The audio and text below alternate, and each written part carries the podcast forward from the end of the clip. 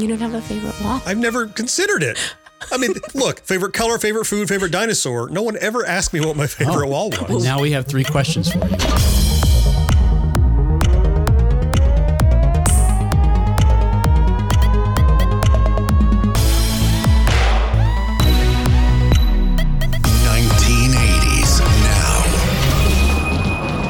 now. Is the first one favorite wall? No, Because I don't uh, have one. that one. Yeah.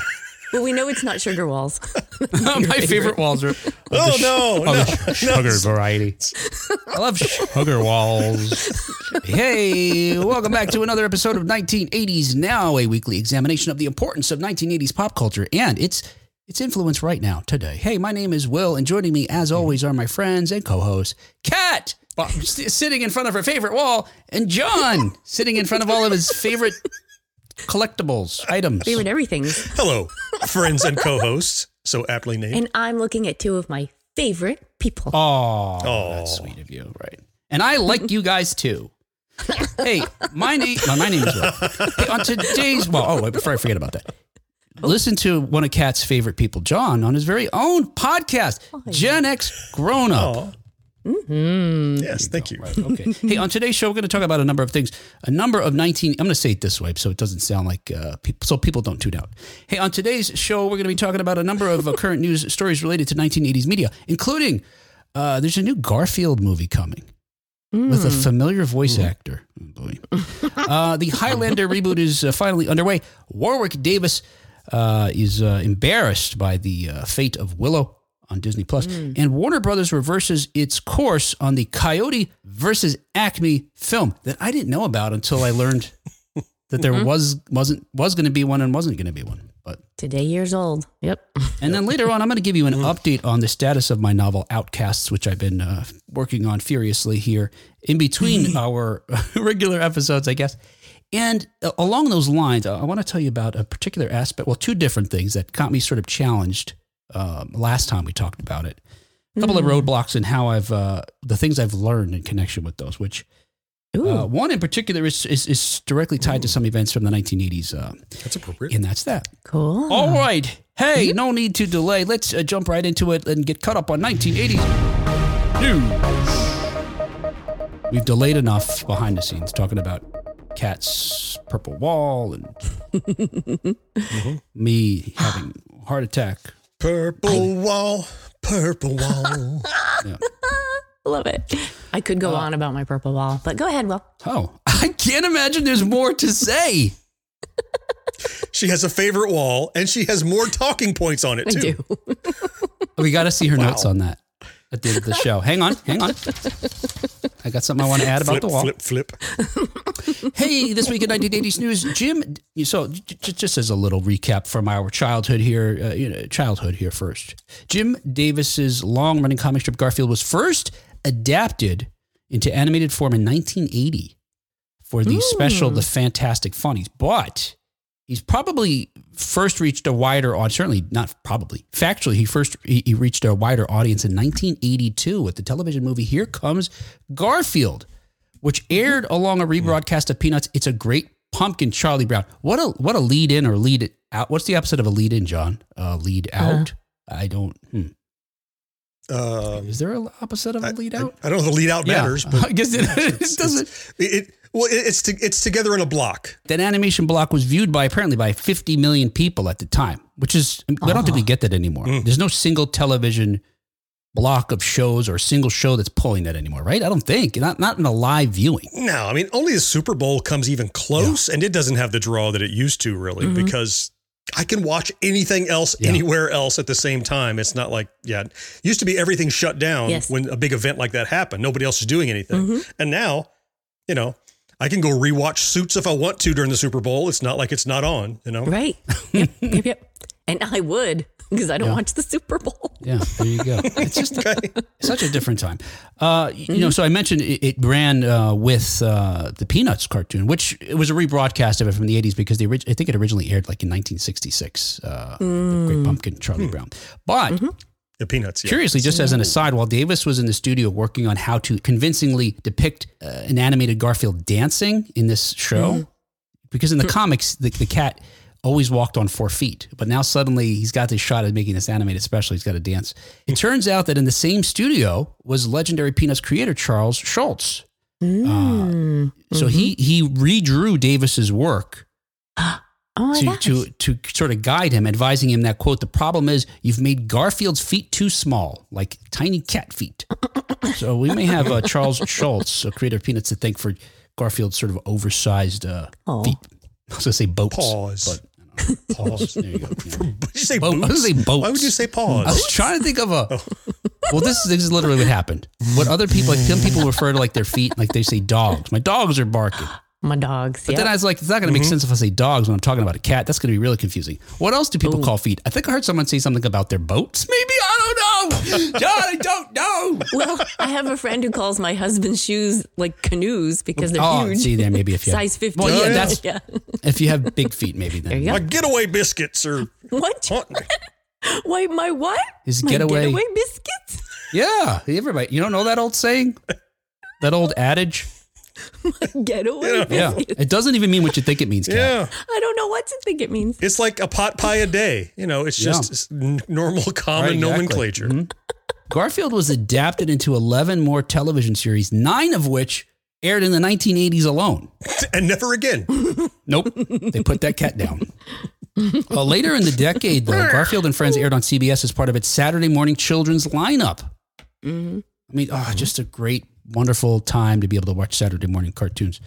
Uh, But this particular one aired uh, from September of 88 through December of 1994.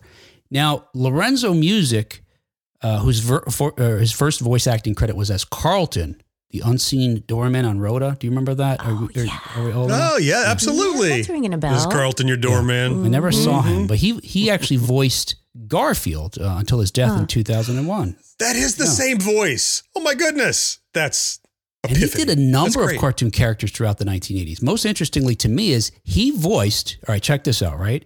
He voiced Peter Venkman on The Real Ghostbusters Yes. instead of uh, Bill Murray. Mhm. Yeah, I can hear him on Yeah. that show. That like the, the timbre of that voice, the Garfieldy sound. Yep, yep, I can hear it. Yes. Now, when Yes, they come yes. to make, they ultimately make CGI, you know, animated versions of Garfield later in the 2000s.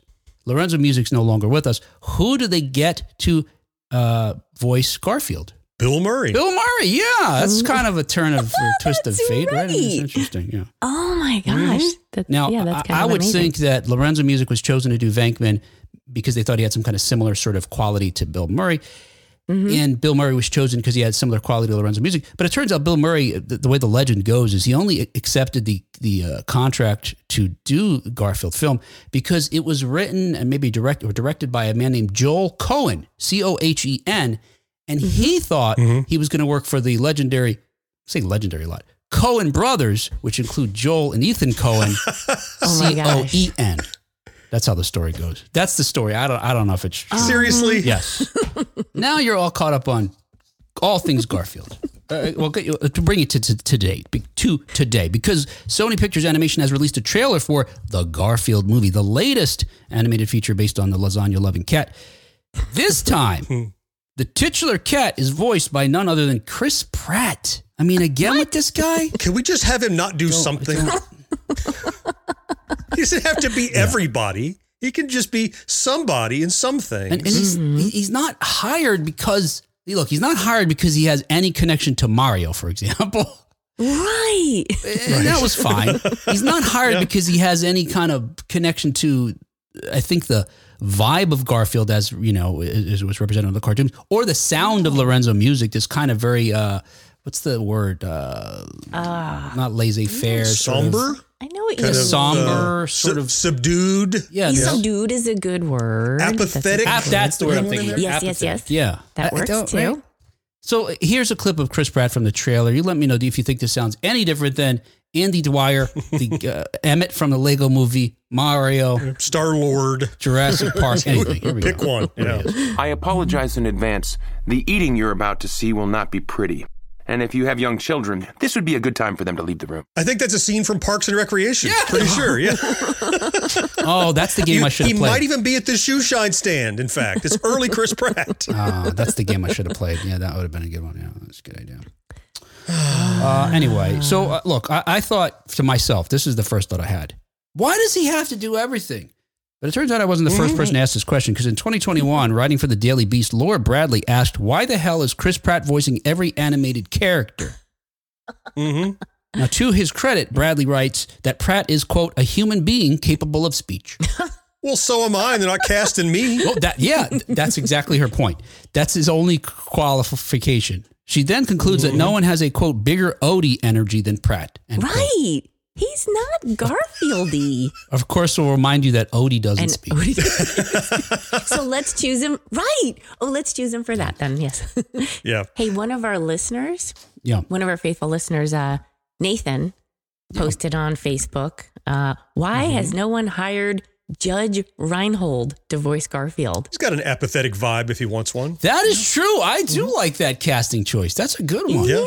Yeah. But you know why? He's not he's not young enough is the bottom line, right? Oh, yeah. Yeah. Yeah. I thought Bill Murray was a surprising choice at the time Yes. because he he was different enough from Music, the original guy. However, Bill Murray acted when he was being Garfield. Mm-hmm. He acted a little more subdued and a little more Yes. Apathetic and morose and unaffected, right? Just not in, interested in the outside world, which Yeah. Bill Murray can do. We know he can do mm-hmm. already. That's in his range. Mm-hmm. But when I listen to this trailer and Pratt, it's just like you said, it's just, hey, how's it going, Andy Dwyer? You know, he's just being goofball Chris Pratt, and that's Yeah. not Garfield. It's a mismatch. Yeah. Pratt is joined by Samuel L. Jackson, Nicholas Hoult, Hannah Waddingham, Cecily Strong, Ving Rhames, Brett Goldstein, and Bowen Yang. Oh, you've got two Ted Lasso folks in there, Brett Goldstein and Hannah Waddingham. That's pretty I'm cool. so excited to to hear them. Like Yeah. I'm not necessarily excited about the movie, but I'm going to have fun picking them out. Uh, another 1980s news per deadline, the Highlander reboot is officially moving forward. There's not a whole lot to say about this, except I'm surprised it actually is, is happening. I think this was one on our, on our list of whatever happened to these show, uh, movies that we were told were coming. Uh, so I'm actually surprised it's moving forward at all. But you know, I, I can. There's some encouraging things about this, and you know, like most of these things, we're just going to have to maintain a wait and see attitude, I think. But uh, John Wick director Chad Stahelski said uh, has been develop, or rather discussing this reboot and his passion for this film for a long time now. Uh, Right. But now Deadline's confirmed that the project is officially on.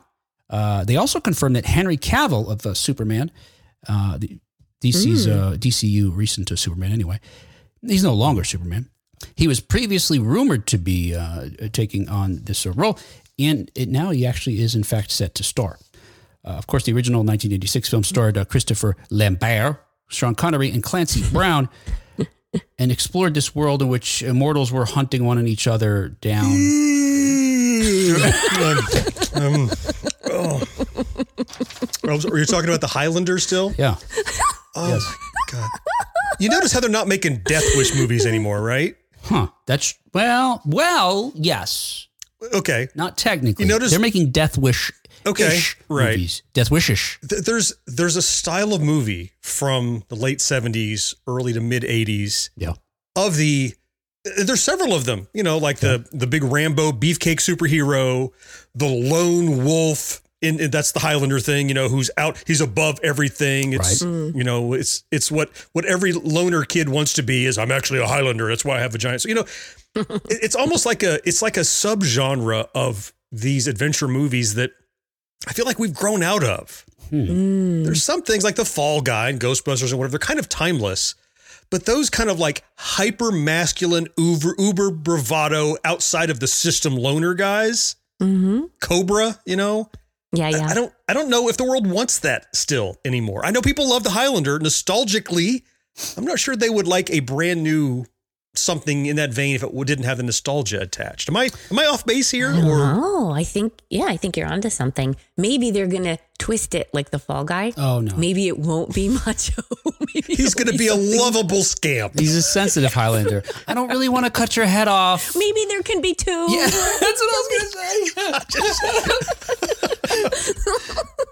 say. Well, you know, it's funny you say that because I was uh, with with uh, Fall Guy being back. Now, again, your your point being that maybe it's just because nostalgia they're using that brand. But I was also thinking about the Ghostbusters because that and then Highlander reminded me of David Sirota's book Back to Our Future. Uh, in- in which David writes, and we talked to him about this a long time ago now, it seems like, but about that during the 1980s, there was this distrust of government. And so we had a number of TV shows and films where people, regular individuals, were taking it upon themselves to do what otherwise they would rely on the police and you know mm-hmm. government mm-hmm. agencies, including and he throws the Ghostbusters in there. That's a non-governmental agency that has to save the world from you know these mm-hmm. supernatural things. Yeah. Highlander's not saving us. He's just kind of competing to be, I don't know, all powerful. But I, hmm. w- but based on those other two films, and Fall Guy, I would put in that regard too, because he was helping, you know, as we mentioned, solve crimes and save mm-hmm. people, like the Equalizer, like the A Team. Knight Rider. Mm-hmm. I was wondering if there is an appetite for that kind of thing now, and what that says about our mm. feelings now about the government. Because in the '80s, again, this is coming post Watergate, post Vietnam, that you know we mm-hmm. had sort of an inclination to be suspicious. Uh, now, of course, conspiracy theories make you know. There's a certain bullshit narrative that makes you definitely should distrust the government. And that I don't buy into. Yeah. But I wonder if that's in part fueling an interest in these films. Highland, uh, High, maybe Highlander's part of that. Like you know, contrary to what you're saying, Jon. Maybe there is. Yeah. And along those lines, the same people that believe the bullshit are for the machismo stuff. Like they'll hate it if they do Kat suggestion about maybe there can Right. be only two. Right. Water it down. Yeah. Yeah. You can take my Highlander sword when you pry it out of my cold dead hand. Yeah, right. okay. Challenge accepted.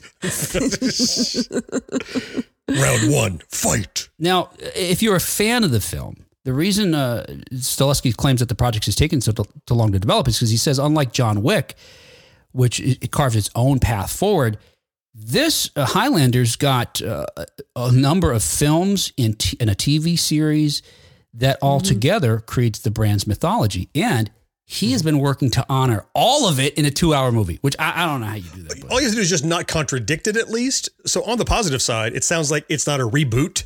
yes. Right. Because a reboot, that's why you reboot. You're like, all that, throw it away. We're doing our own thing. Mhm. So I applaud that. I just, I'm not sure if it's something that we still need. Right. Yeah. The box office shall judge me. Yeah. That's a sample we're going to hear in a couple of years that Will's going to play back. The box office will judge me. Da, da, da, the music on the back end. hmm Right. They'll have the flashback music. Yes. Mm-hmm. oh, I love the flashback music. Yeah. Yeah, I- I don't know. Even within the Highlander, its own uh, you know franchise, it has problems internally with its own mythology and Continuity. Oh. Yeah. ugh, whatever. Ah. I don't know. I really liked the first one. After that, they were terrible. yeah the first, first one is, is great. Yeah, it, and then it, it took a life of its own. Yeah. But yeah, I don't. I- Yeah. I, don't know. But you know, there is some kind of thing to that. I, I do like matching of genres, although I don't think mm. it was as effective in the He-Man that we got because I would love to have seen Eternia and all that. I do like the idea of placing a fantasy character in a modern setting, like in a modern city, like that kind of Yeah. you know mishmashing of sort of uh, I don't know different genres of films, settings, etc. That, that's So- I think that's kind of cool. Splash? No, because what would it be a mermaid movie? And the- I don't mean necessarily fish out of water or half fish out of water. That's, that's a little on the nose. As a mythical creature in a modern setting. I thought that's what. No, no, no. meant. Like what I mean is like like the first like the beginning of Highlight. It's got to be the first half hour, I think, right? He is, Okay. and then it's told subsequently in flashbacks. Maybe, maybe that's more what it is. Is him in these medieval settings and different settings. So that's a whole. That's Conan. That's a that's a whole other type of film. Mm-hmm. Then mm-hmm. now we have this movie set, you know, that dropped in New York City. It's a different Yes. film. It could be if it wasn't for folks with swords and they just had guns, you know, it could be some other gritty crime thriller. Mm-hmm. But they put those together, part fantasy fantasy film, part you know, crime drama. Oh, so, oh, so not so much a fantasy character. You're just being like, like the crossing of the genres, which I think you actually Yeah. said and I missed. So okay, Yeah. Yeah. I don't know. Like uh, aliens versus cow or cowboys versus aliens is kind of a. I Yeah, I didn't like that yeah, movie. I didn't think yeah. it was good, but right, not a great example of a film, but a great example of the point you're trying to make. Yes, there you go. In other 1980s news, and also from Deadline, Warwick Davis calls the fate of Willow hashtag embarrassing. Oh. 'Cause That's how you say stuff nowadays. Hashtag. hmm You guys, Hashtag facts. we, we had talked about how uh, Willow was seemed canceled, and then Right. uh, Jonathan Kasdan came forward and said it's not Mhm. canceled so much; it's on pause. But for contractual reasons, reasons we have to release the actors because we don't know when we're going to start shooting again. Right. Well, and then earlier this year, we didn't talk about this, but Disney removed Willow and a number of dozens, just dozens and dozens of other shows from their streaming network, uh, including their, I think it was their new Turner and Hooch, uh, their new Mighty Ducks show that they had. They had some Huh. shows where they didn't air all the episodes and they just cut it. Um, Wow. Stuff like that. Um, Why bother?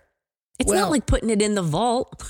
No, no, Or you right. can't, or is And I do want to talk about that. Well, the cut. It turns Oh, out the cuts are mostly made by. You wouldn't be surprised, right? By bean counters who weigh things like the cost of carrying that library content based on how Mhm. much they have to pay residuals, participants, royalties. You've got streamers like uh, Netflix that have to pay licensing fees to companies because for movies they didn't produce themselves, and they weigh that against Mhm. viewership and the particular title's ability to, to lure more subscribers or create less Mm. turnover. And yeah, it's just gone. And and the thing about something like a Willow is because Disney created it, Mhm. it's just gone. Gone, gone. When did we talk about this? Like, it had to be four or five episodes ago. We were talking about how you're at the mercy of streamers who Right. can just take anything away from you at any time. And you you had an Apple movie, Will, that Yes. you're like, well, I paid for this. I'm like, oh, here's your money back. No, I want the movie. I bought right. the movie. Well, you can't have that. But and it's there's another example of it, and it's budgetary maybe for residuals or whatever. But that wasn't a problem. And look, I'm not. You know, technology is bad. Get off my lawn. I hate the clouds, kind of guy. But we have lost something. I hate the clouds. Man, old man shouts at cloud. Yes, exactly. Yes. Perfect. See, That's perfect. Cloud. Yeah, nice. Nicely done. we have Cloud. lost something because not only, first of all, there was never, to my knowledge, a Blu-ray release of Willow to go and buy. Now they might hmm. sell one later. Who knows? Yeah. But if you Oh. didn't record it and keep it on your TiVo or use some other nefarious means to get it yourself, you just don't have it anymore. Yeah. But you mm-hmm. paid for the subscription to get it, and you thought, well, now I own it. Now I can watch it when I want. Or maybe they're up to mm-hmm. episode six and they're about to watch seven. Nope, it's all gone because they thought they had it. Because It's you're at the mercy of this. You pay them. You think they're the stewards of your media, and really they're the gatekeepers of your media. Oh man, just don't know. that's an article right there.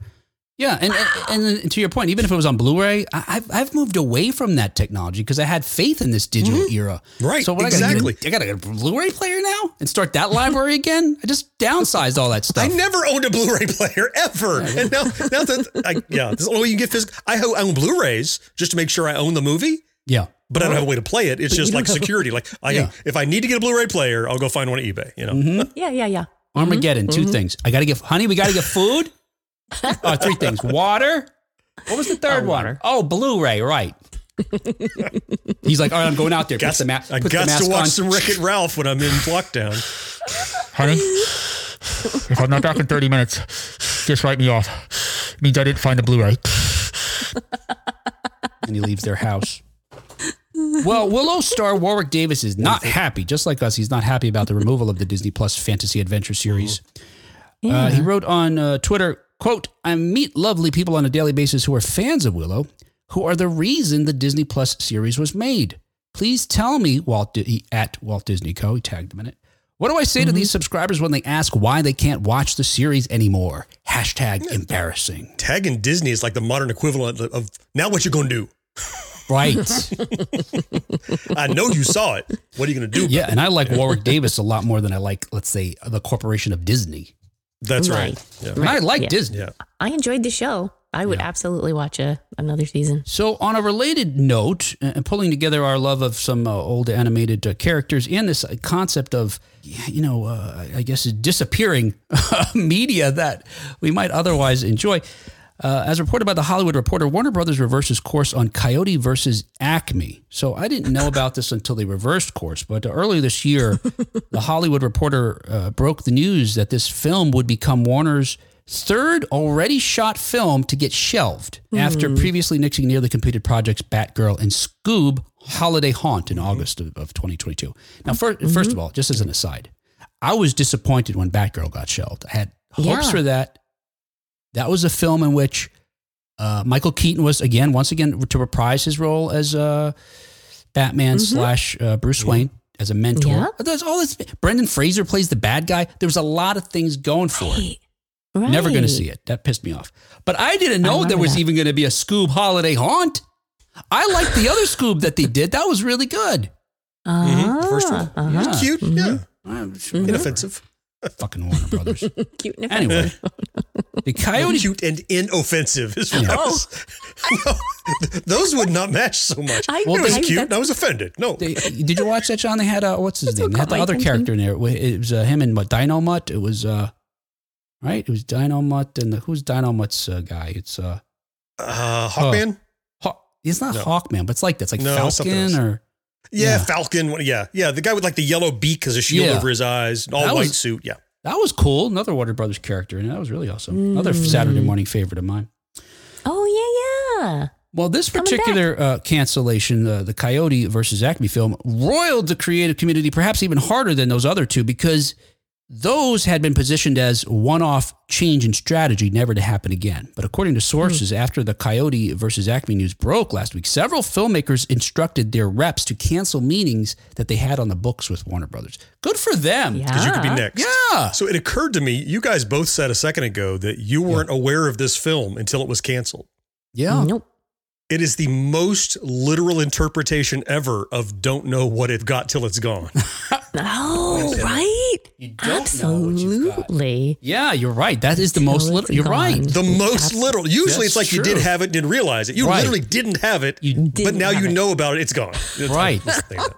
It's not that we didn't appreciate it. We didn't know about. Yeah, Jon, that's mm-hmm. good. That's Now you do. tight. and it's That- gone. Yep. Super tight there. Yeah. Now, while Batgirl was when when it was shown, the narrative emerged that it w- it was axed because it, it didn't do very good. You know, the, the test mm. screenings. Uh-huh. uh and um, I'm trying to remember, it's uh, Peter Safran, I think, of, of the film, who took over. You know, he and uh, James Gunn took over the DC universe for Warner Brothers. Said that the film wasn't release quote releasable. Now, other folks have seen it, said they don't know, they don't know what he's talking about, and everybody, you know, sort of agreed that this was just instead intended to be a tax write-off. That it would they'd make more money or save more money by writing it off than spending all the money that would be necessary to promote it and get an audience in there to make their uh, investment back. That's astonishing to me. I wonder if they're changed their mind and their, their rating scale about what's releasable post Quantumania because that was unreleasable. Uh, yeah, you, yeah. You guess you wish Marvel would have the, some of the some of the same restraint. Um, yes. yeah, right. But unlike those, unlike Batgirl and those, at least as a story that the the, the publicist spun about it, Coyote versus Acme was actually fully completed, which they said Batgirl still needed some work, and it tested multiple times in the '90s, which is a score that's akin Yeah. to you know Academy Award winning films. Mm-hmm. Um, And folks that saw it couldn't pr- conceive of a reason why it wouldn't be released. Director David Green's industry friends mobilized to prevent that kind of messaging. Again, that it was a, it was too poor to be to be uh, shown in theaters, from tainting the reputation of the film. And now the studio will allow director Dave Green to shop his live action animation hybrid movie to other potential buyers instead of just shelving it for the tax write off. So again, they're, they're, he's going to have so it's Warner Brothers produced. You know, they partly were uh, helped get the money together and all that, but he's going to have to find someone else to distribute it. They don't want any part of that. They don't want to. They don't want to Okay. invest the money in the marketing Well, and s- good. distribution. Let someone else make the mint that is available off of that film. Yeah. I had first heard about it, I guess. I wasn't following it closely, but I remember reading about it some years ago oh. because they Oh. talked to, they made the comparison to Roger Rabbit because this is combination of live action and animation and like the worlds mm-hmm. are blended somehow. Mm-hmm. And then it made me furious to hear this news. Like it reminded me it existed. And then I saw these leaked stills and I'm like, that's going to be great. Mm. So nothing better could happen to Warner Brothers than to go, we don't want to do it, shop it out, and someone else make a killing on it and build a mm-hmm. franchise. And there you mm-hmm. go. Yeah. I also think about the creatives. Like I just do goofy internet videos and podcasts. But if uh-huh. I do something and somebody says, no, we're not going to let anybody see the work you put into this. Yeah. Think of all the people Right. that work on a motion picture. Yeah. It's not just that crew. It's not just the actors. It's all the effects people and all the everybody that put blood, sweat, and tears into that. Mm-hmm. And it was done and good. It's just reprehensible to pull it for that kind of a reason. So I'm glad that I'm glad that people took a stand against them. and like anybody creating anything, their goal is that it's seen, not necessarily that they make money or that it's Yes. you know well received. That's that's you know someone else's concern. As an artist, it's yeah, to all happy side effects. Right. yeah. I want to just be able to hang that art on the wall. Yeah, that's yeah. Mhm. I'm happy to hear you say Roger Rabbit, Jon. That was that was one of my favorite movies uh, Mm-hmm. Yeah. after it came out. I loved that. So yeah, anything anything in that style. It, it was being it was being positioned as comparable from what I had heard in terms of Oh. the awesome. What they were aiming for. Right. I don't know how it how they delivered on it. Obviously, this Sure. was some time ago, but that's what it had me excited about it. So I was Yeah, I think I think I read that Amazon is uh, the front runner or believed to be the front runner right now to get it. Okay. Now, Mhm. interestingly, uh, the Hollywood Reporter points out that uh, the plot of Coyote versus Acme follows the speechless ever determined Wile E. Coyote as he teams up with a lawyer to fight the big Acme Corporation. And just like in the cartoons, you know, he Coyote buys these Acme devices to try to kill Roadrunner, but they never work uh-huh. properly. They often explode. So he's going to sue them. so, uh, So uh, funny. Hollywood Hollywood Reporter puts it this way, saying the third shelved Warner's movie, in other words, is the story of an underdog taking on a heartless company whose executives don't realize there can be real consequences to making their products blow up in your face. Hmm. Perfect. Interesting. Perfect. which is the story of this film, it seems. Uh, now, in related news, Variety reports that Congressman uh, Joaquin Ca- Castro is, uh, has taken to Twitter to call out Warner Brothers Discovery for planning to shelve the completed film for the sake of receiving a $30 million tax break. Uh, he wrote, The Warner Brothers tactic of scrapping fully made films for tax breaks is predatory and anti competitive. As the Justice Department and FTC revise their antitrust guidelines, they should review this conduct. End quote. Whoa. Uh, he, he the, Demo- the Texas Democrat concluded his message by saying, "quote As someone remarked, it's like burning down a building for the insurance money." End quote. Oh.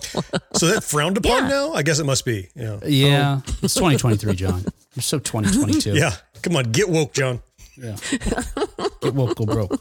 So you know this whole thing that we're talking about in the last few stories here, you know, and Jon even reminding us about the conversation about uh, digital stuff. Once it's gone, we don't uh, Right. uh, we don't have access to it anymore. It, it reminded me of films that I've been trying to find, films that I've loved from the 1980s that I've wanted to share with my kids, but haven't been able to because they're not available digitally.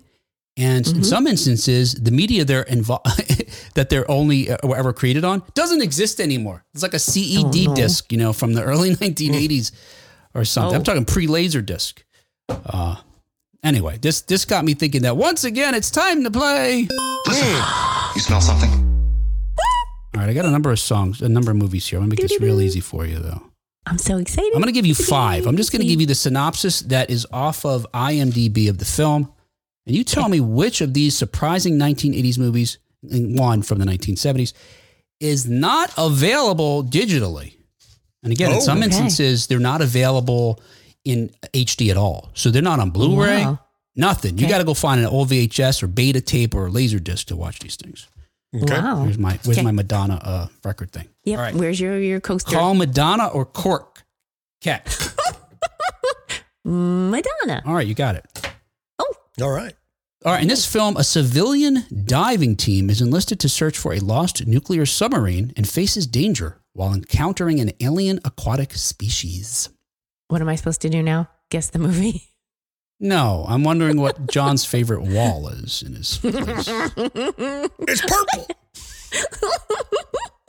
I don't know what this is. Jon, do you know? Sounds like a movie Jon would know. though. What's the abyss? But uh That's right. Oh. Hey. Nice. Yeah. What? Sure. what else you got to is, say? is, is, is there is there a part two? Like, is it available though? Is that no, the- no, the these catch, are though? not available. All these films are The not Abyss is not available, available? for streaming. No. Get out of town. And we've been told for months now, for a while, for years, and now recently months, that The Abyss is coming to 4K, UHD, all that stuff. But it's yet to be Ah. released. Now, most I- I was recently, going to say. most recently, Cameron said, "Any day now, it's out of my hands." He said, "I've done all I need to do. I've remastered it, all that stuff. I've had mm-hmm. some. Bo- I gave them bonus content. It's coming. So finally, it seems like we're going to get some sort of hard copy version of it, and then it, presumably it'll be available to stream. It's not mm-hmm. available to stream in, in the United States, and maybe it's available other places now. But certainly. Even the nature of this game, you stumped me because I thought we were going to pick which ones were not available, and Oh, they're sorry. all not Yeah. available. Yes. I, as soon as you said, I'm like, sounds like Abyss to me. Well, I know that one's available just because it's such a movie. You know, dang, not stream it. got me. I thought All we right. were choosing, yeah, is it yeah, is it available or not or whatever. All right, Yeah, Jon. This one's for you. This is a 19, another 1980s film that's not available to be streamed. Hmm. At least when I last checked. If it's available now, That I don't you're care. not Whatever. culpable. No, Sorry. I, I- no, they, they- they're not available. uh, when a group of trespassing seniors swim in a pool containing alien pods, they find themselves energized with youthful vigor. Oh. Cocoon. That's right. Right. Right. Yeah, that oh, Ron, think Ron Howard that. film from 1985 is not available. A Wow. Ron Howard film. That's crazy. You just did James Cameron and now Ron Howard is like it's not like these are little films that Oh. don't warrant a release, you know. Now I'm gonna be. they're I'll tell you, not. Kat. You got this next one here, and I'm gonna tell you this one's obscure. I'm curious if you guys have seen this film. It's one of my favorite films from the 1980s. This is And probably it- the one I know. and this is the one that kicked off for me this hunt because I was been looking for this ah. film for years and waiting for it to come out. I don't understand why it's not available. We could talk about that in a moment. This is here's your summary of the film. In a small American town, a diabolical circus and a demonic proprietor prey on the townsfolk. Oh my. Um. Nope.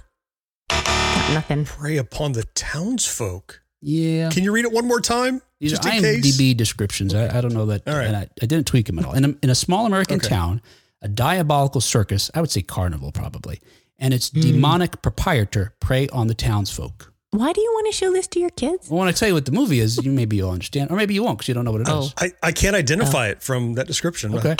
It's something wicked. This way comes Oh, from 1983. I believe it's a Disney. because I've movie, never seen it. Then I got it. Okay. Directed by Jack That's Clayton. why. Oh my God. It's so good. It's got Jason Wow. Robards in it. Jonathan Pryce plays the bad guy.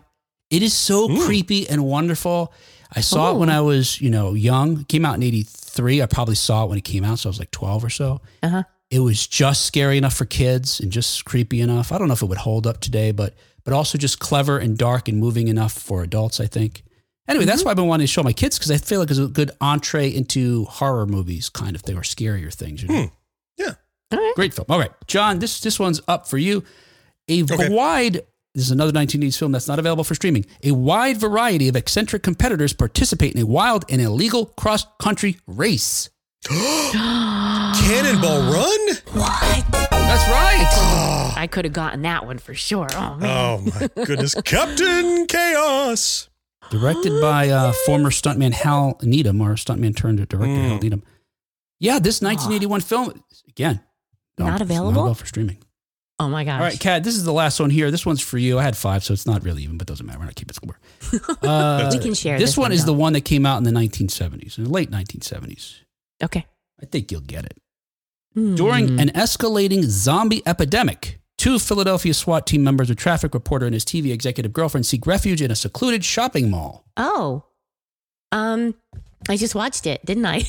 I don't know. I don't know if you did. I don't, honestly don't know if Um, you did. No, I did. I did. Okay. Um, it's not Night of the Living Dead. It's the next one, right? No, no, wait. Um, oh gosh. Is it no, is it the third one? Oh no. How many did you watch? You went from zero to all of them? I watched I watched Night of the Living Dead. Uh-huh. She's doing her homework. I also watched Day of the Dead and Dawn of the Dead, but now I forget like oh, the which order. Yes, I'm trying to remember. Well, it goes in the order in which life happens. You know, like the world really happens. So after Oh. night, so it's it's Dawn. that's right. There we go. We just had a teacher about science.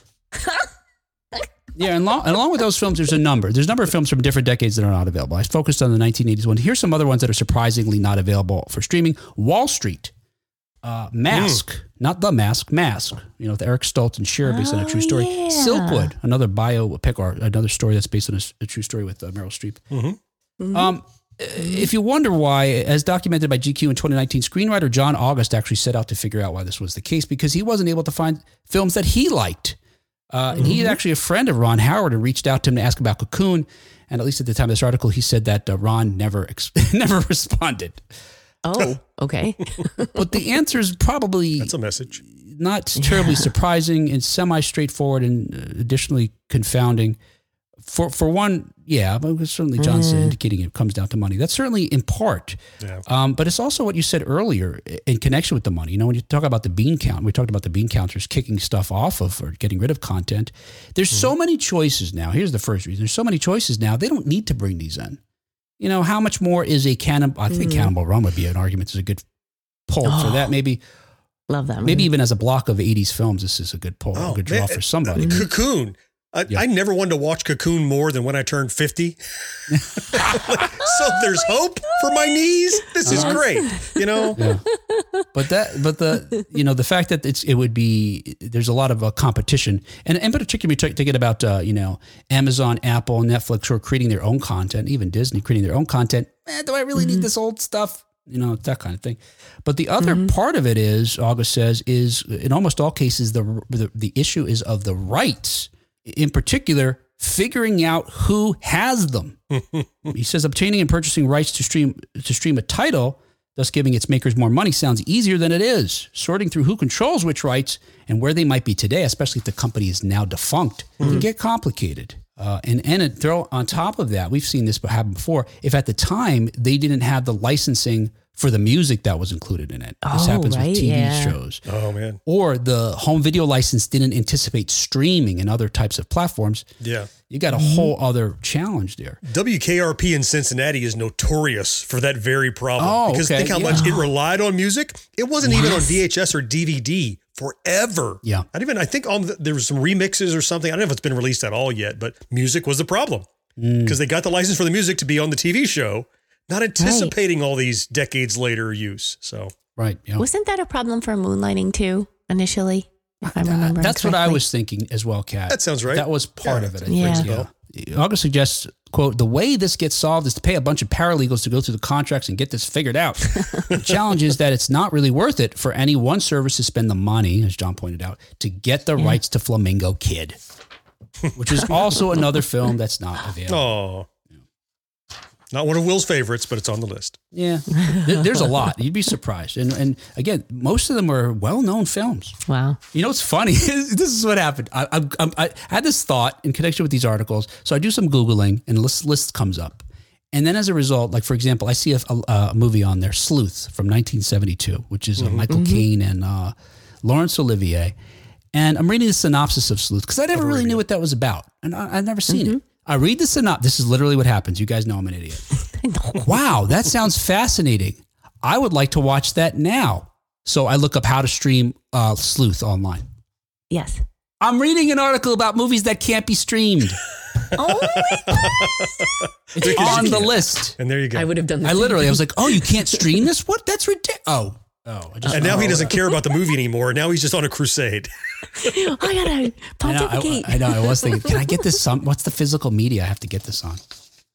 It may never, be, never even been put on DVD. You know, film from 1972. Mm-hmm. Anyway, all right. Hey, that was 1980s news.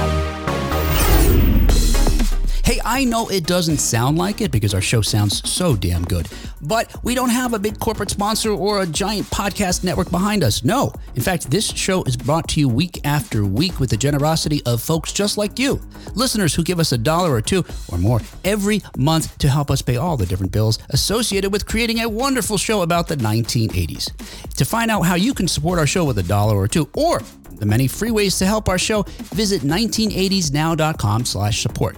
Whatever you do, thank you so much.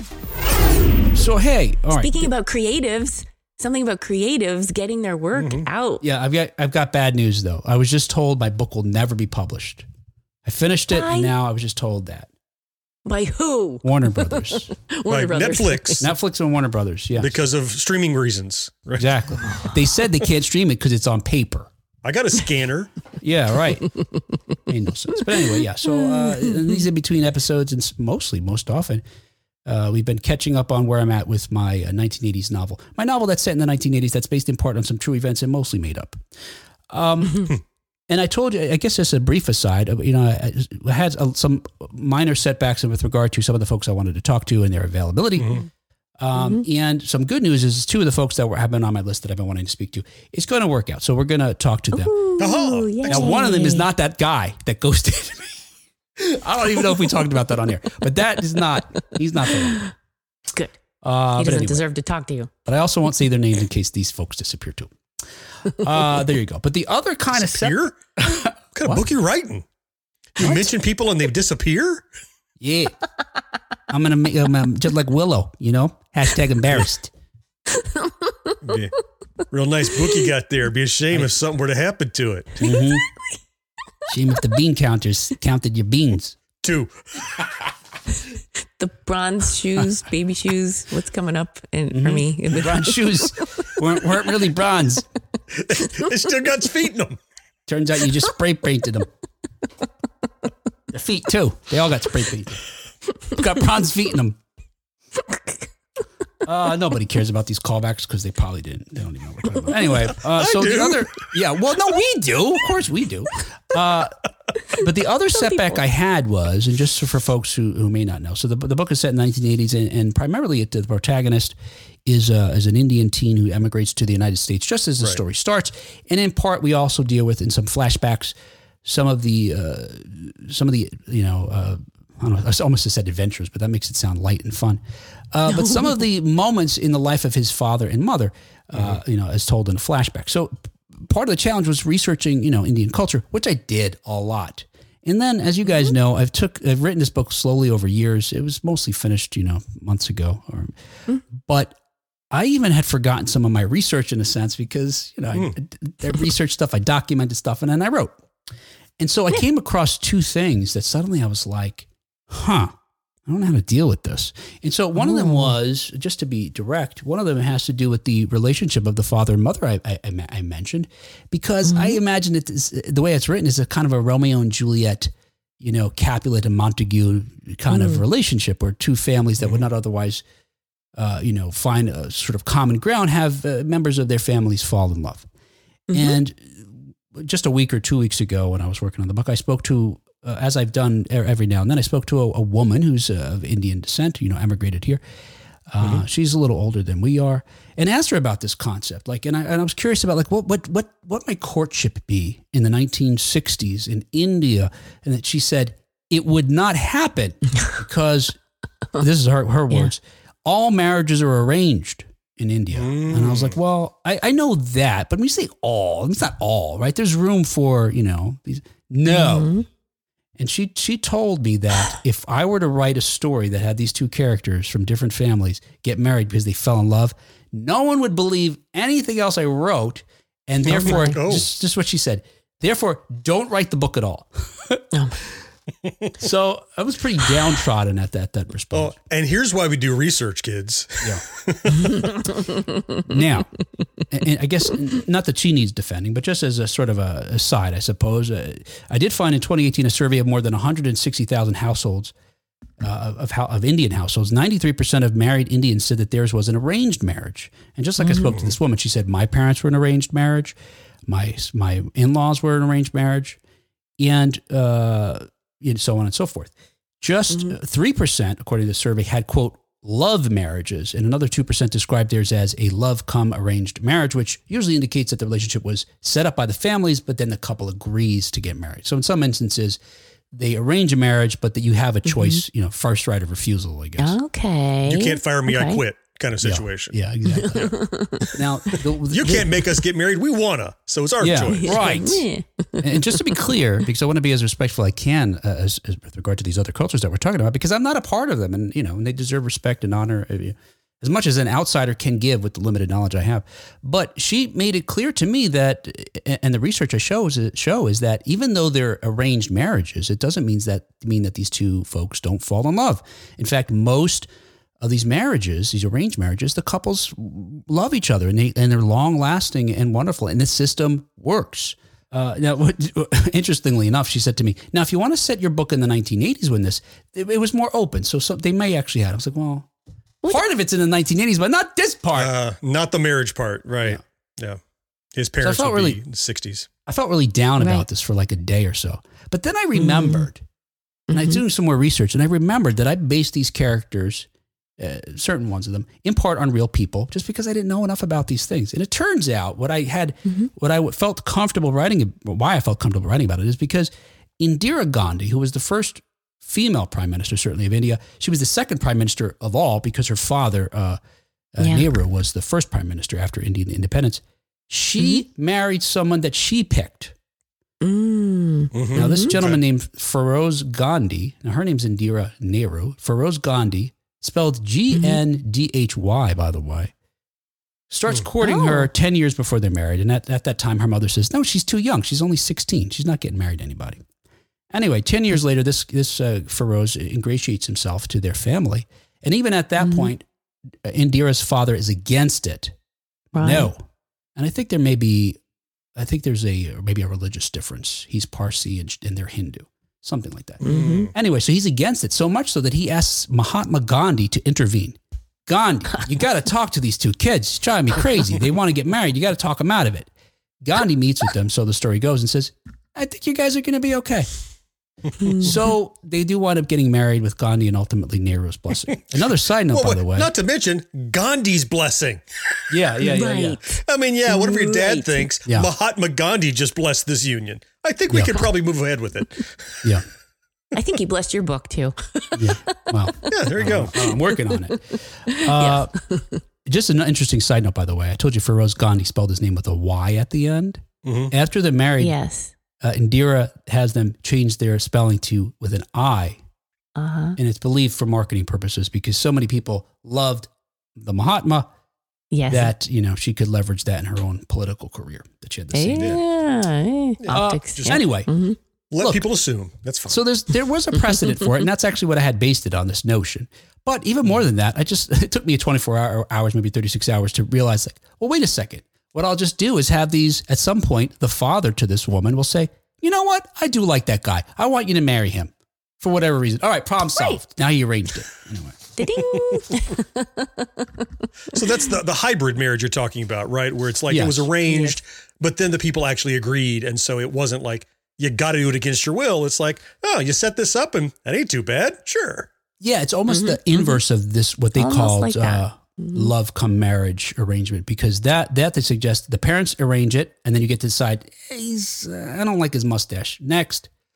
Power of veto. So this is more the opposite. she brings a guy to her father and he says, All right, you know what? I do approve this. Mhm. Uh, in fact, let's just sit, tell everybody I arranged it, okay? Just for my purposes. I, I think that's what it's. it's like like low key asking for your parents' blessing, kinda. Yeah. so this led me to read, write- write a chapter, actually, which Oh. uh, write a chapter where the the suitor winds up doing Mhm. something where the the father sees him in a different way, and ultimately it's like, you know what? I see what she sees in you. Nice. You have my approval for this. Uh huh. And Okay. Uh, and that brings me to the next challenge I had because I'm trying. I don't remember exactly how I or why I was researching at this at this time. But anyway, again, I, this is based on some real events, including the fact that in in the the, thing, the chapter that I wrote, which is you know a short chapter, is set during a I fudge it a little bit, of course, but during a real violent event that happened in the 1960s, late 1960s, in this area in which these characters live, uh, Gujarat, which is a state there in India. Um, and at the time in the 1960s, it was between Hindus and Muslims. Now, unfortunately, for decades, going to today, we still have these conflicts. Mostly, it's in like uh, you know, sort of um, Uh, lower class areas where the folks are impoverished and suffering, and it's just a mm-hmm. powder keg, you know. So the fact that they have this maybe difference in religion is enough to find a you know a distinction that causes sort of an uh, outburst in violence.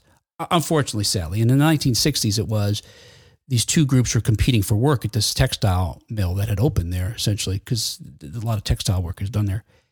Mm-hmm. And this led to several different violent clashes between these groups, which ultimately culminated in a bigger one, and you know hundreds of people are killed, et cetera, and so forth. Um, And then bringing it more, con- so that's in my book now, and then more contemporary in my book in the 1980s is another event. And now this one instead sees a clash between uh, the upper and lower class folks, uh, which in part are referred to as the Dalits. And this is, and this is because, uh, just in brief, in the beginning of the 1970s and into the 1980s, the government started having affirmative action programs for these these folks, um, these lower class folks who are. There's different categories of them, but one of them is considered. Um, they call them scheduled castes, which means they are not part of the caste system. Which brings me to the point I really want to make. Anyway, the government started saying you got to leave some jobs for these folks. You got to hire them because they're in these groups. You got to leave. You got to uh, enroll them in your institutions because of you know. So it's affirmative action. What we would think of here, affirmative Yeah. action. So I was about to say. Sure. Yeah, that's what it sounded like. Yeah. Well, other groups, you know, the upper the upper class and middle class folks resent this idea that these even the fact even though these universities and uh, jobs they couldn't find enough people that wanted their jobs so the, the percentage that was reserved for them didn't get you know filled. But anyway, and before before I continue, just to be clear, you know, because I'm talking about upper class, middle class, lower class, uh, Hindu, Muslim, different religions, different groups, all all these things things we're calling out. Just to be clear, I mean, no, don't take my shorthand or talking about you know specific incidents of violence or aggression between two different groups. For me, to, that I'm suggesting in any way that an entire population of those groups is, you know, ill and, and ill-natured or you know otherwise uh, d- discriminatory, racist, etc. No, these very specific incidences. So you know, when I talk about Hindu versus Muslim, etc., there was a particular incident that happened, and, and relative to the larger population of the you know country of India, it's small because most people, just like here in America, are good natured, loving, supportive, uh, not racist, etc. There's just you know there, there were these these clashes again. So don't don't misinterpret my language. I don't mean to disparage an entire group of anybody because within a group of you know a large population, it's a small group, a minority of people that are doing bad things or otherwise have hatred towards another. And it's the same everywhere in the world, including in America and including sadly right now where we see you know these pockets of anti-Semitic, uh, you know, violence, uh, you know, or folks that can't decide if uh, w- which side of this Middle East conflict to support because they're you know conflating a group of terrorists with the, an, an entire population. It's wrong in any regard to suggest that entire group be represented by the, the bad actions of a small number of you know a relatively small number of people. All right, so just to be clear, so don't misinterpret my language. You know, it's I may not. Uh, you you know what I'm saying. Anyway, again, we see riots that rapidly turn into, uh, you know, religious violence. Uh, so first they start targeting the lower, the, the Dalits, which are these, you know, called the scheduled castes.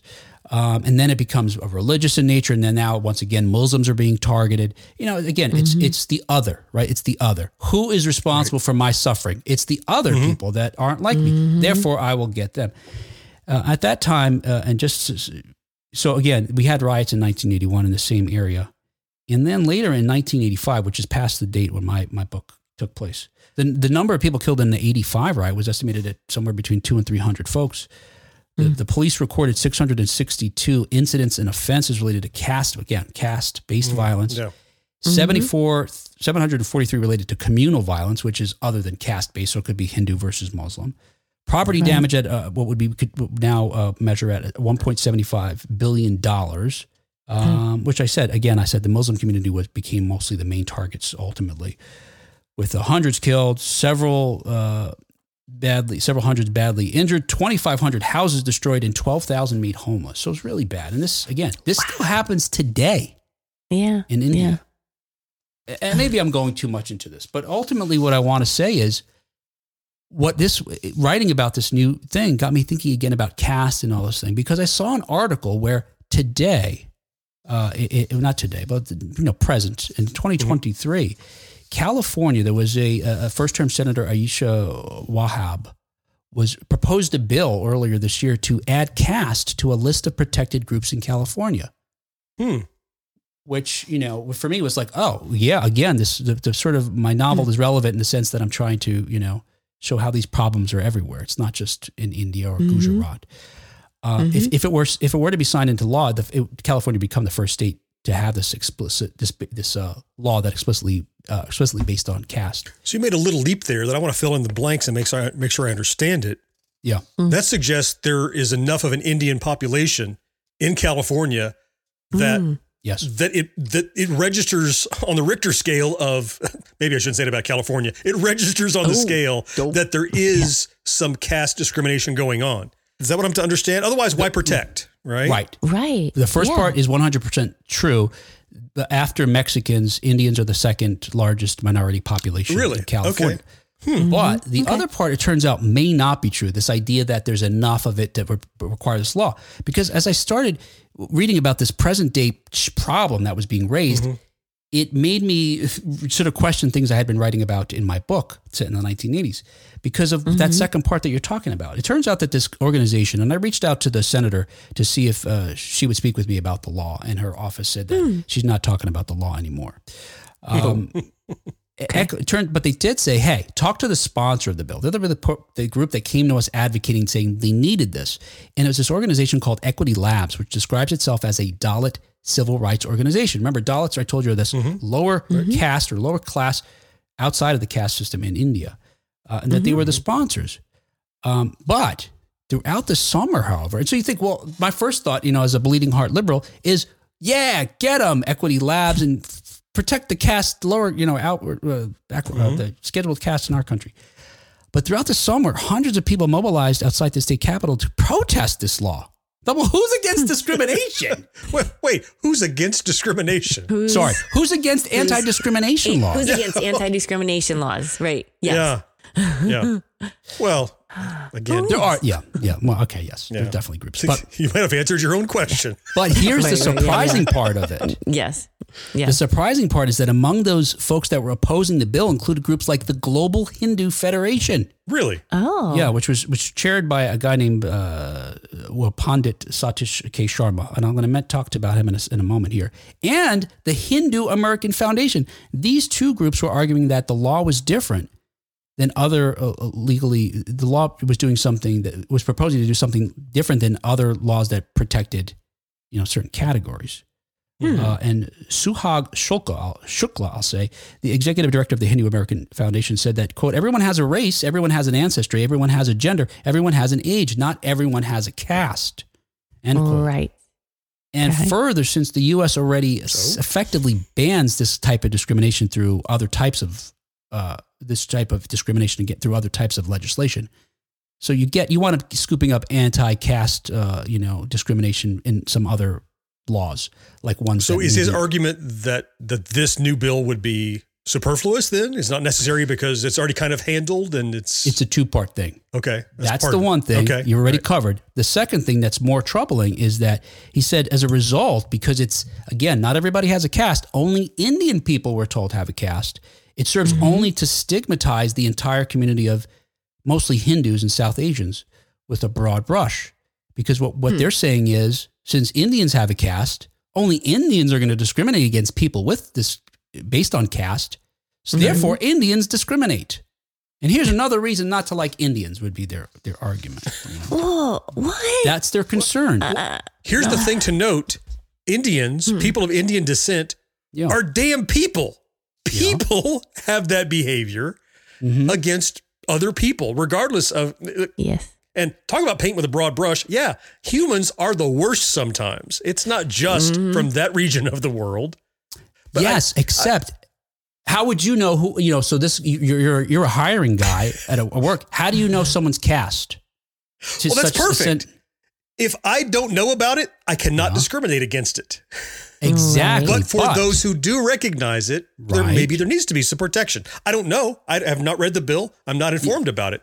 But just on a pure Mm-hmm. humanitarian stance, if people are being marginalized and trivialized, sometimes they need some help. Yes. But his argument is only the Indian manager is going to know if this person is even of a certain caste. Therefore, it's Indians that are doing this, that discrimination. So, like when you said all humans are, can be awful, yes, asterisk, but Indians, also Indians specifically. Let's make sure we know those Indians. Right. In this column, they're the only ones that can do that thing. I hear you. Yes. Yeah. So one, there's only one race singled out as being able to do this one offensive thing, is what he's saying. Right. So you add that to the fact that this is superfluous, and mm-hmm. there, it turns out no one's really doing this in vast numbers of any kind, as far as they could tell, or Oh. any re, really legitimate. So uh, Gavin Newsom in October vetoed the bill, which which agreed in the sense that he said there was already laws in effect that protect uh, folks against this type of discrimination. But Okay. uh, digging deeper into this, it turns out this Equity Labs may not be the most, may not be a uh, you know a beneficial organization. Look, now here's where we take this with a big grain of salt, because this guy that I'm about to tell you about brings up stuff like critical race theory and uh, George Soros blames George Soros for certain things. So already he's in a certain category. But he pointed out certain things that seem maybe to be believed. In fact, including the fact that one of the women who's sort of the uh, spokesperson, I guess you'd say, for this organization, certainly one of the faces of it, claims to be a Dalit herself. Mm-hmm. But he points out, but she was born in America.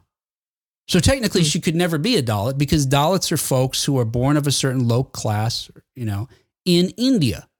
So if you're born into, let's say, a poor family in America, it doesn't mean you're a Dalit. It means you're, you know, maybe there's other types of discrimination or challenges you have. So that's mm-hmm. one thing he said. He also, again, traces the money and, and, and raises some questions about it. Ultimately, he thinks that there's Muslims behind this that are just trying to make Indians, Hindus and Indians, look bad. Now, that seems, uh, look, except for the George Soros stuff and the other thing I mentioned, I don't know. He makes a convincing argument based on what I read about this organization that there's something else going on here, especially when they were proposing a solution where there wasn't a problem. it, I get that. What keeps nagging at me is this category of Dalit is an arbitrary label based on inheriting the sins of your parents. They were, therefore you are. Mm. And now, if you're born in America, you can't even be in that club. So even that club is exclusionary.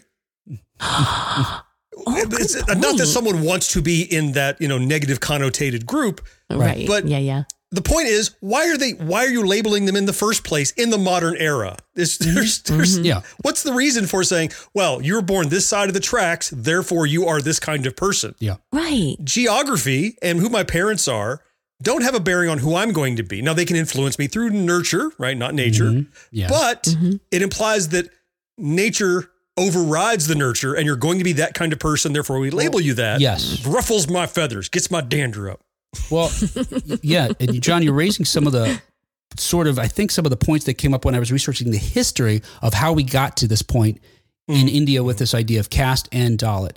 Because reading that there was even a controversy over this law, which I thought would be like you were saying originally, it's uncontroversial, right? Folks need protecting, let's protect them.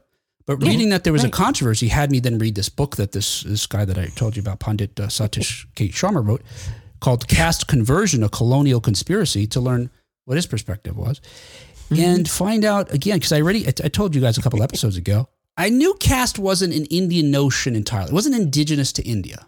It was imposed. I remember reading that. You- You're reading a book and going deep. And I said this all started because Will wanted to watch The Abyss, and now here we are. Yes, exactly. If, if sleuth was available, And now Indian caste system analysis and legislature. Yeah. How did we get here, right? So uh, I keep I keep using this word Dalit. So Dalit, the etymo- etymological origins is that it means it, the word literally means broken, and it was uh, adopted after Indian Indian, Indian independence in 1947, I suppose, or sometime after the Indian independence, to re- to refer to those people who are deemed of so low a class that they didn't rank in the so-called caste system. Wow. And actually, it replaced a more offensive term called untouchable. And we could talk about that in a moment, but it, it, it's they were called untouchables. This group of folks that were, you know, sort of, you know, lower class folks, born into being lower class, uh, because they were believed that they couldn't literally be touched. You couldn't literally touch them without sort of just getting their sort of poisoned in a sense, where you needed a ritual They're, they're unclean. They're they're Yes. tainted. Right. and not just figuratively, but yeah. Uh, anyway, the, the, the Indian government now refers to the those formerly known as the, the untouchables, and then and Dalits as the scheduled caste, as I mentioned. Um, For the most part, Dalits to their a lot of people have adopted, taken over though, you know, reclaimed claimed Dalit as a term of you know empowerment. Uh, folks from that group, but anyway, but according to uh, Pandit Satish K. Karm, K. Sharma that I mentioned in that book, the concept of caste is not indigenous to India, but it was instead imposed upon the Indian people by their occupiers, the British Raj, as a means of dividing and conquering India. Uh, The word caste, and I did tell you this, I recall this, was it first appears in the mid 16th century, and first appears in mid 16th century Europe, meaning in general race or breed, a- as adapted from the Spanish and, and Portuguese word uh, casta. Uh, Now, modern day caste is defined as having these attributes, which Jon uh, uh, alluded to. It's something that it's high, hierarchical, it's endogamous, which means you marry your own kind, uh, and hereditary. So hereditary mm-hmm. meaning, you know, I guess you inherit it from your parents, like Jon was saying. At least that's the perception, right?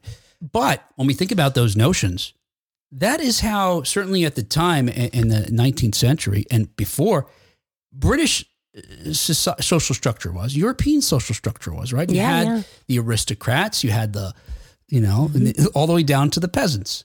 You did have these mm-hmm. different stratifications, and folks were, it was hierarchical, it was endogamous. Hope I'm saying that right, mm-hmm. in, and hereditary. Uh, anyway, but according mm-hmm. to Pandit Sharma, there is no equivalent of that concept or that word caste in Hindu scripture. Instead, they have this thing mm-hmm. that's referred to as Varna. And Varna, many non Hindus like, like ourselves, you know, Western folks, conflate this with caste. But Varna is a Sanskrit word that means type, order, class. Mhm. Uh, And it comes from this, uh, from the Bhagavad Gita, which is, you know, the core of Hindu scr- scripture, where Sri Yep. Krishna says that he, he- that he created four variations of people the intellectual folks, the warriors, the traders, and the laborers. But there's no connection in, in the Gita th- that talks about hereditary hierarchy, hierarchy or endog- endogamy. Mhm. Endogamy, I'm trying to say it differently. Yeah, Gotcha. conjugate that weird word. Good luck. Yeah. yeah. And the point that the, this author makes, which is like what Jon was saying, is historically in India, as in most other places in the world, ch- children often follow in the footsteps of their elders. And it's also often true that, you know, younger folks may just inherently reflect the values of their larger families or communities, Mhm. uh, but they don't necessarily Right. and they may outgrow them. So, but what was what uh, the British did was by observing this Varna, you know, which was sort of a natural sort of evolution of different groups in India that just took to different professions or different areas of society, and they imposed this concept of caste, saying that Indians were born into certain things and they had to be it. So hmm. just by your nature of lineage, you're the upper class, all the way down to Dalits who are not even considered in the the four types of people that the uh, Gita mentions. So if I could refocus this back to not that we're not talking about your book, Yeah. but focus back on the actual work that you're putting into the book. Yeah. We just spent 20 very fascinating minutes talking about you know kind of the the, the nuances, the connotation, all this kind of stuff, how it's come to America, which you know is very pertinent to your novel. How do you as an author determine Yeah. this is not a document of how these things got there? So you have this line to walk where mm-hmm. for someone that understands this caste system, you need to make sure you're true to it and refer to it and follow it. But for a reader who's Yeah. dummy Jon, who grew up in mm-hmm. the woods in Florida, doesn't know anything about that, Yeah. you need to con- convey to him what that stuff is about without it sounding like a lesson. Right. Yeah. Yeah. Mhm. Yeah. That that's Yeah. like a razor to walk and to go. I want to mm-hmm. make sure I serve these people, but don't underserve or overserve the other group that might or might not understand it Yeah. fully. You're right, and and you're 100 percent right. And so what it does result in, obviously, it's got to be uh, expository in some way. So the Yes. trick, I guess, is when you're trying to hold people's interest, is not making it seem like strictly done for the sake of exposition. Yeah. Cue the flashback. well, what uh, for, for example, uh, this for right now, the, the brief explanation. I'm telling you all the stuff that winds up being like two sentences in a, in a, in a book.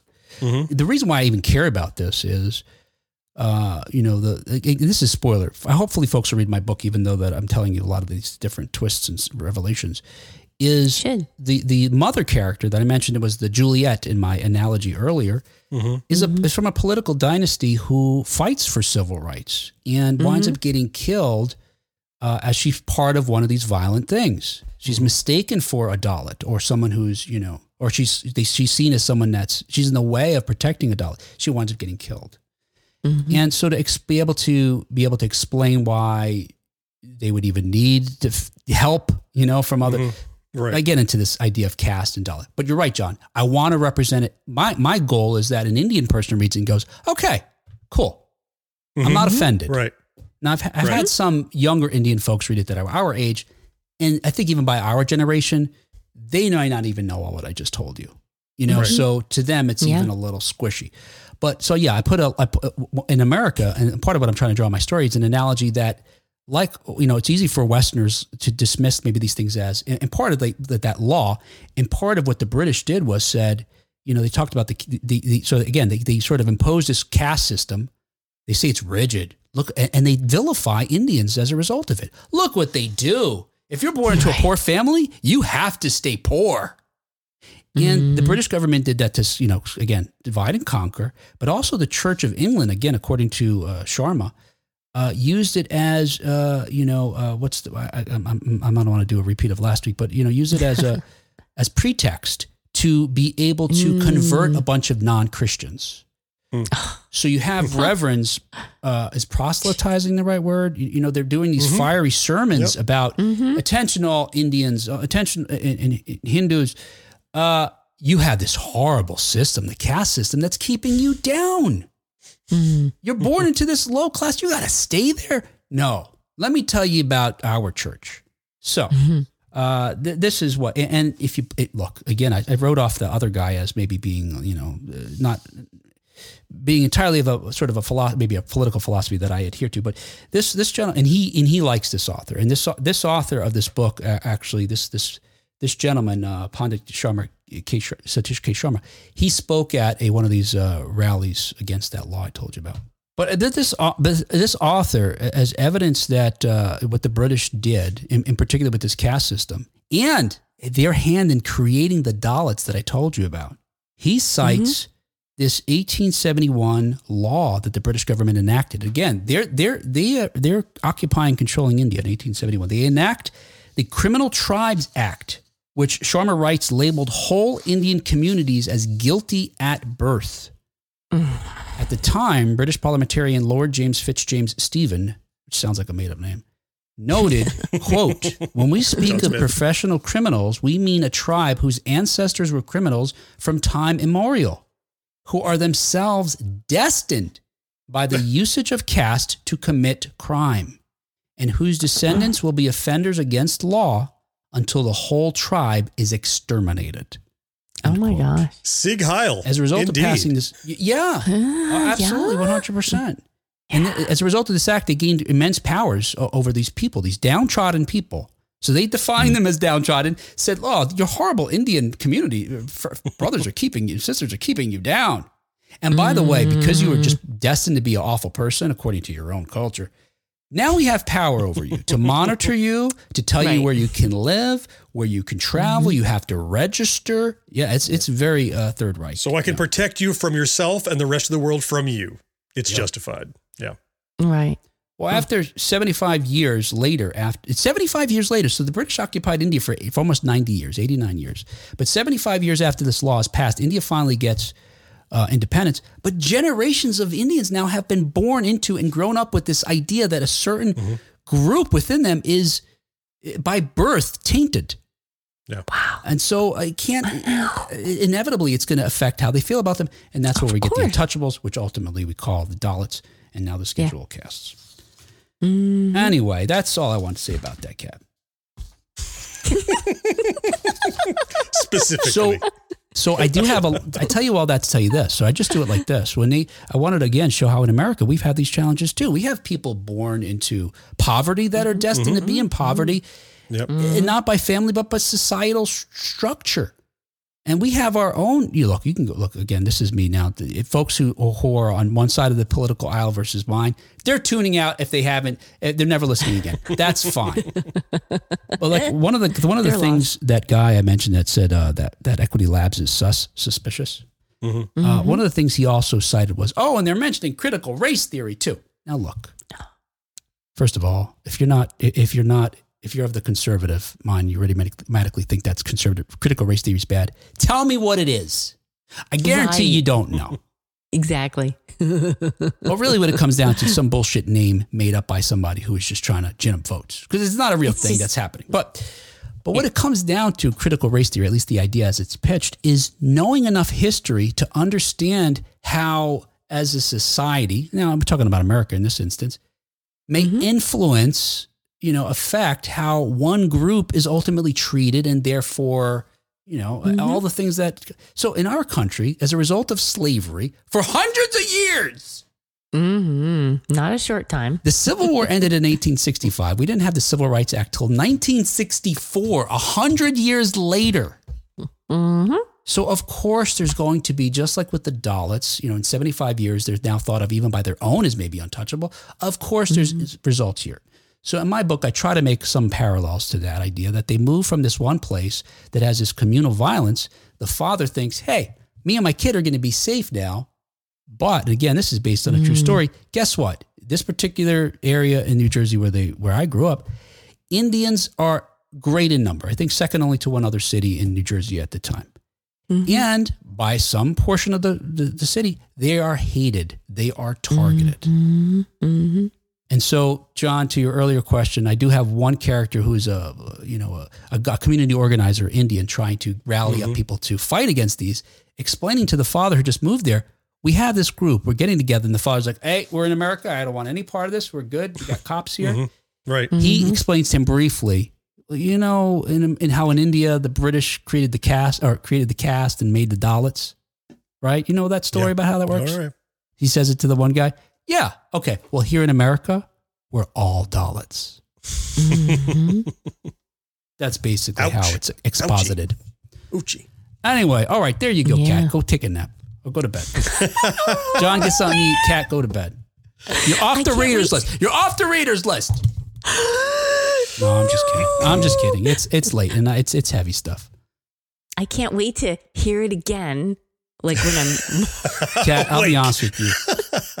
when I'm more awake. My test of, of if I think an episode's good is if I Uh-huh. want to listen to it again.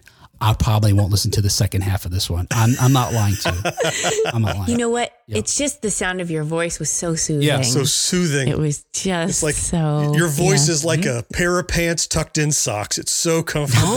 yes. yes. Mm. Yes. so Speaking before we wrap up the episode, Yeah. it's Mm. it's time to play Ding. How's Will doing? Yeah. Get your So- spreadsheet out. We last spoke.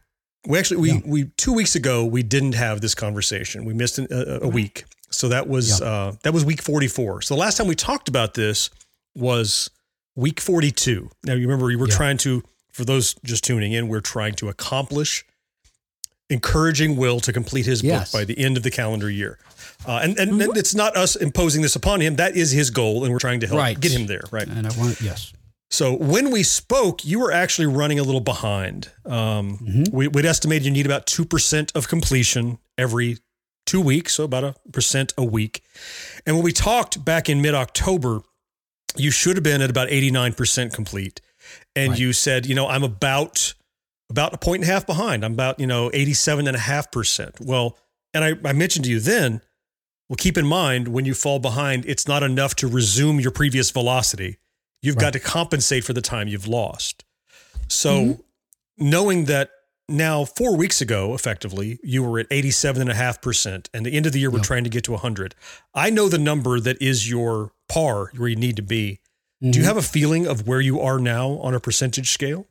I do, and it's based. And I gratefully I had those couple of setbacks a couple of weeks ago, and it mm-hmm. Mm-hmm. launched me into this sort of research that slowed me down. But really coming out of mm-hmm. that and learning what I did, it led me to make some decisions about my story to navigate these things in a way that uh, I got more accomplished than I would have otherwise. I think, and so I mm. Okay. think I'm Nice. around So kinda lit a ninety percent now. Yeah, Were I you? think I'm.